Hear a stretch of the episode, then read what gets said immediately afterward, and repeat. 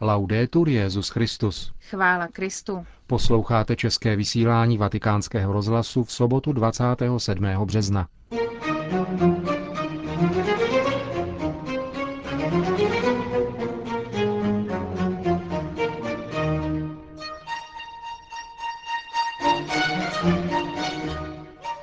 Nové dekrety Kongregace pro svatořečení. V rubrice O čem se mluví se italský publicista Vittorio Messori zamýšlí nad tím, jak církev přemáhá běsnění sdělovacích prostředků svou pevností a moudrostí. A na závěr vás seznámíme s obsahem včerejšího postního kázání otce Cantalamesi pro svatého otce a římskou kurii. Pořadem vás provázejí Markéta Šindelářová a Milan Glázer.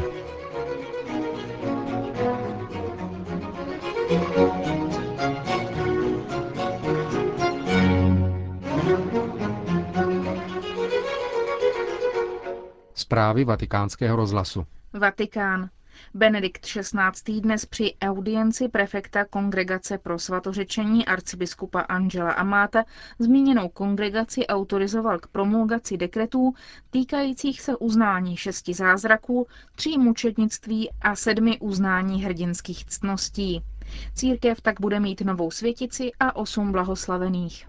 Byly uznány zázraky na přímluvu španělské blahoslavené Bonifácie Rodriguez de Castro, zakladatelky kongregace misionářek služebnic svatého Josefa, která zemřela počátkem 20. století.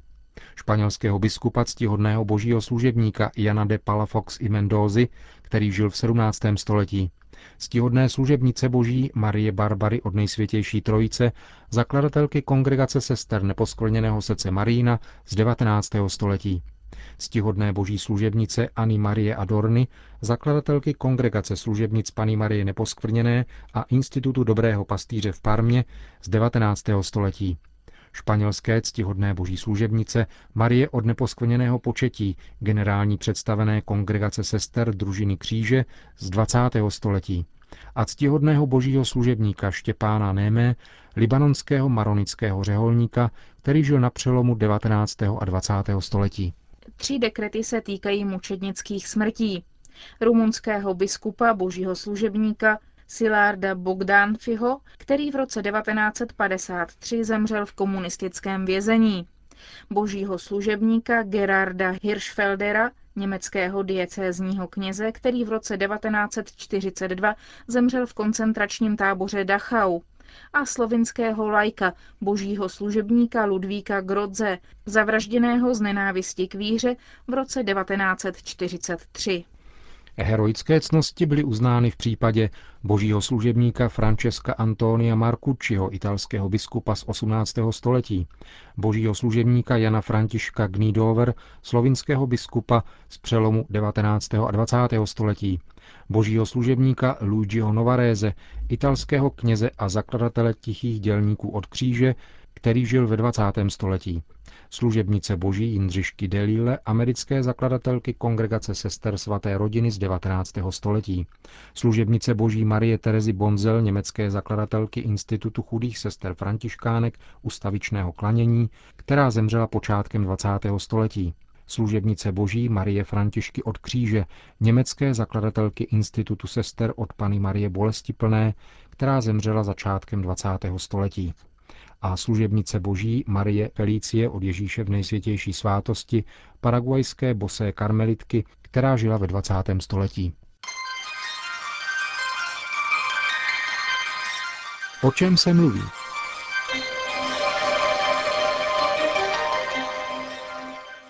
Ani Josef Ratzinger, ani Benedikt XVI. jistě nepotřebuje naši obhajobu. Vážnost a respekt, kterému se tento muž těší i mezi nevěřícími, svědčí o tom, že je živým stělesněním té nejlepší syntézy katolicismu. Kdo jej zná lépe ví, jak se v Ratzingerovi, profesorovi, biskupovi, kardinálovi, prefektovi a papežovi snoubí přísnost a milosedenství, serióznost a porozumění, respekt vůči normám a pozornost k osobní lidské situaci jednotlivce. Je v něm dávná lidskost mužů církve, kteří skazatelny otevřeně potírají hřích, ale potom ve spovědnici s konkrétním hříšníkem široce interpretují Kristovu pozvánku k porozumění a odpuštění. V jeho dopise církvi v Irsku zní neslíchaná nesmlouvavost. Bolest a rozhořčení kvůli zradě Evangelia nejsou ředěny žádným teologicky korektním pokrytectvím. V těchto dramatických řádcích se Benedikt XVI. nepokouší umenšovat vinu připomenutím pochybné úrovně kazatelen, ze kterých znějí kázání, ani slůvko o pokrytectví stárnoucích apoštolů 68. sexuální revoluce, kteří se oděli do talárů pohoršených a zachmuřených moralistů. Papež mlčí o obraně, kterou maličkým poskytují ti, kteří zároveň káží o nedotknutelném právu na své volnou likvidaci těch ještě menších. V dopise není ani náznakem zmíněn ekonomický apetit anglosaských právníků, kteří publikují inzeráty tohoto znění. Chceš se stát milionářem? Pošli svého syna na rok do semináře a potom přijď k nám. Americké právo totiž připouští, aby si advokáti dělili s klientem na půl enormní odškodnění, které se jim dostává. Agenti těchto právníků bezostyšně pořizují seznamy starců, které pak přesvědčují, aby podali udání. Pokud jsou obvinění kněží už mrtví, tím lépe, protože biskupové a představení řeholních řádů zaplatí stejně, aby se vyhnuli případnému vláčení v médiích. Takzvaný pedofilní kněz je ve Spojených státech už roky protagonistou obrovského biznisu, který přivedl k bankrotu opulentní diecéze a řády. Přesto však Benedikt XVI. nehledá žádné polehčující okolnosti, byť by byly legitimní a odůvodněné. Jeho prst neukazuje mimo církev, ale pouze na ty její syny, kteří ji zradili. Pro ně má hrozná slova, v nich zaznívá rozhorčení biblických proroků. Po odsouzení však následuje naděje, totiž odkaz na boží milosedenství, které dovede přeměnit zlo na dobro. Vybízí výníky, aby zaplatili, co dluží, ale nezoufali před Kristovým odpuštěním. Žádný hřích není tak veliký, aby vyčerpal milosedenství Boha. Lítost a pokání mohou tomu, kdo chce, otevřít cestu ke smíření. V tomto synu starého katolického Bavorska je přítomno to, čím se vyznačuje autentický katolicismus. Odmítá nelidskou jakobínskou krutost nepřijímá rozsudek bez možnosti odvolání, spravedlnost, která vylučuje porozumění, právo bez slitování. O této moudrosti, kterou se vyznačuje dvoutisíciletá zkušenost církve, nic nevědí ti, kteří se nyní, kromě mnoha jiných pochybení a manipulací, snaží posadit Benedikta XVI. na lavici obžalovaných. Těm, kteří obvinují bývalého prefekta Kongregace pro nauku víry, že zamlčoval a tutlal, je třeba připomenout mimo jiné ono bolestné tajemství, kterým je případ Marcial Maciela de Golada, kongregaci legionářů kristových, kterou založil jmenovaný Mexičan, měl v oblibě Jan Pavel II. a mnozí další v jeho okolí. Zatímco staré řeholní rodiny skomírali či stárnuli, vynořila se najednou řada mladých nadšenců a obránců pravověrnosti. Hlasy, které přicházely do Říma, a tvrdili, že Don Maciel obtěžoval seminaristy, byly posuzovány s opatrností papežem Vojtilou, který si pamatoval, že v Polsku byla podobná obvinění používána komunisty, kteří chtěli pošpinit církev. V každém případě však jedno z prvních opatření, které přijal Ratzinger, jakmile se stal papežem, bylo právě rozhodnutí, kterým onomu zakladateli uložil, aby se stáhl do ústraní a věnoval se po zbytek života pokání a modlitbě. A nejenom to, Benedikt XVI. také pohotově zrušil čtvrtý řeholní slib legionářů, který se týkal tzv. diskrétnosti a zavazoval k mlčení o chování představených, což bránilo svatému stolci ve vyšetřování. A mezi legionáři dokonce nechyběli takoví, kteří podezřívali papeže Ratzingera z toho, že má špatné rádce nebo že se dokonce podílí na komplotu proti této řeholní kongregaci, která se mezi tím stala velice vlivnou a bohatou. A tak muž, který je zvnějšku obvinován z toho, že nejednal, je zvnitřku církve viněn z toho, že jednal až příliš. A to nejenom vůči legionářům, ale i v mnoha dalších případech, kdy se podezření o sexuálním zneužívání potvrdilo. Toto je paradox nejenom neznámý, ale také velmi výmluvný.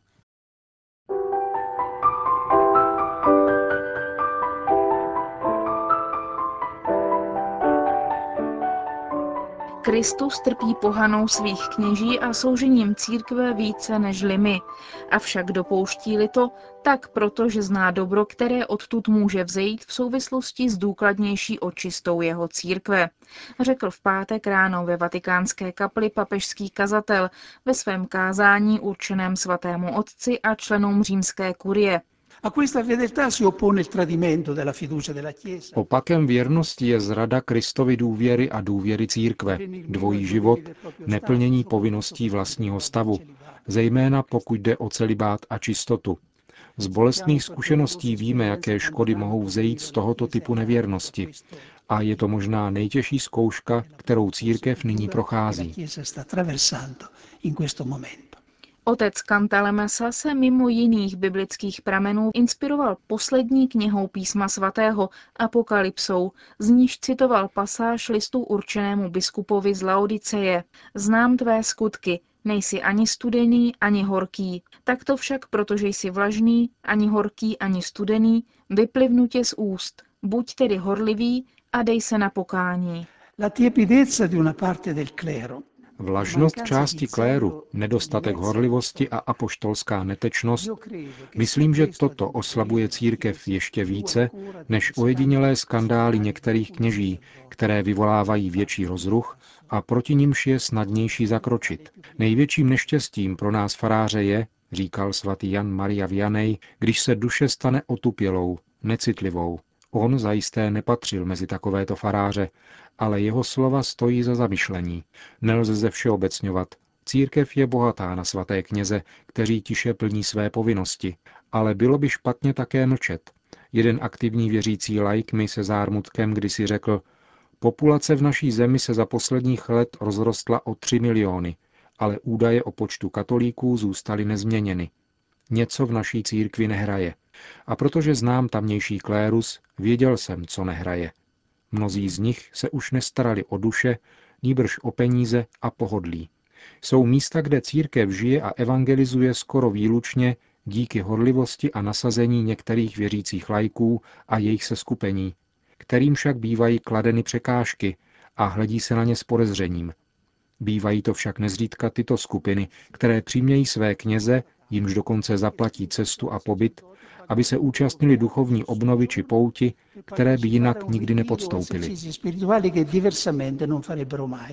Otec Kantalamesa pak s použitím výroků svatého Petra a svatého Pavla poukázal na úskalí, kterého se farář musí vyvarovat, aby neupadl do postoje panovečného rozhodování ve věcech víry.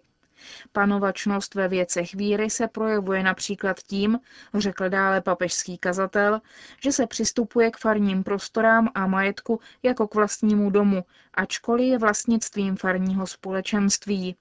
Otec Kantalamesa pak poukázal na poučný příklad tzv. druhé konverze, tedy z vlažnosti k horlivosti, jak o něm napsala svatá Teresa z Avily ve své autobiografii. Cadevo e mi rialzavo Padala jsem a povstávala. A povstávala jsem tak špatně, že jsem zase padala. Má dokonalost měla tak nízkou úroveň, že jsem si téměř nevšímala všedních hříchů a nebála se smrtelných hříchů, jak bych měla, protože jsem se nevyhýbala nebezpečným příležitostem. Mohu říci, že můj život byl nejtrapnějším, jaký si lze představit, protože jsem neměla potěšení z Boha a ani svět mne neuspokojoval. Když jsem se věnovala světským zábavám, pak mě celou tu dobu trápila myšlenka na to, co dlužím Bohu. Když jsem však byla s Bohem, pak mne vytrhovaly světské náklonosti. Mnozí kněží by v této analýze svaté Terezie mohli najít důvod vlastní nespokojenosti a nelibosti. Byla to kontemplace umučeného Krista, jež dala Terezii rozhodující podnět ke změně, která z ní učinila světici a mističku, kterou známe.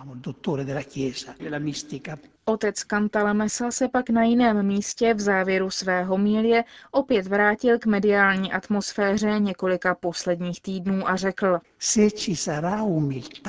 pokud nebude chybět pokora, církev z této války vyvázne a ukáže se v ještě větší kráse než předtím, Úpornost sdělovacích prostředků, jak to vidíme i na jiných případech, v dlouhodobé perspektivě vyvolá účinek opačný, než měli v úmyslu.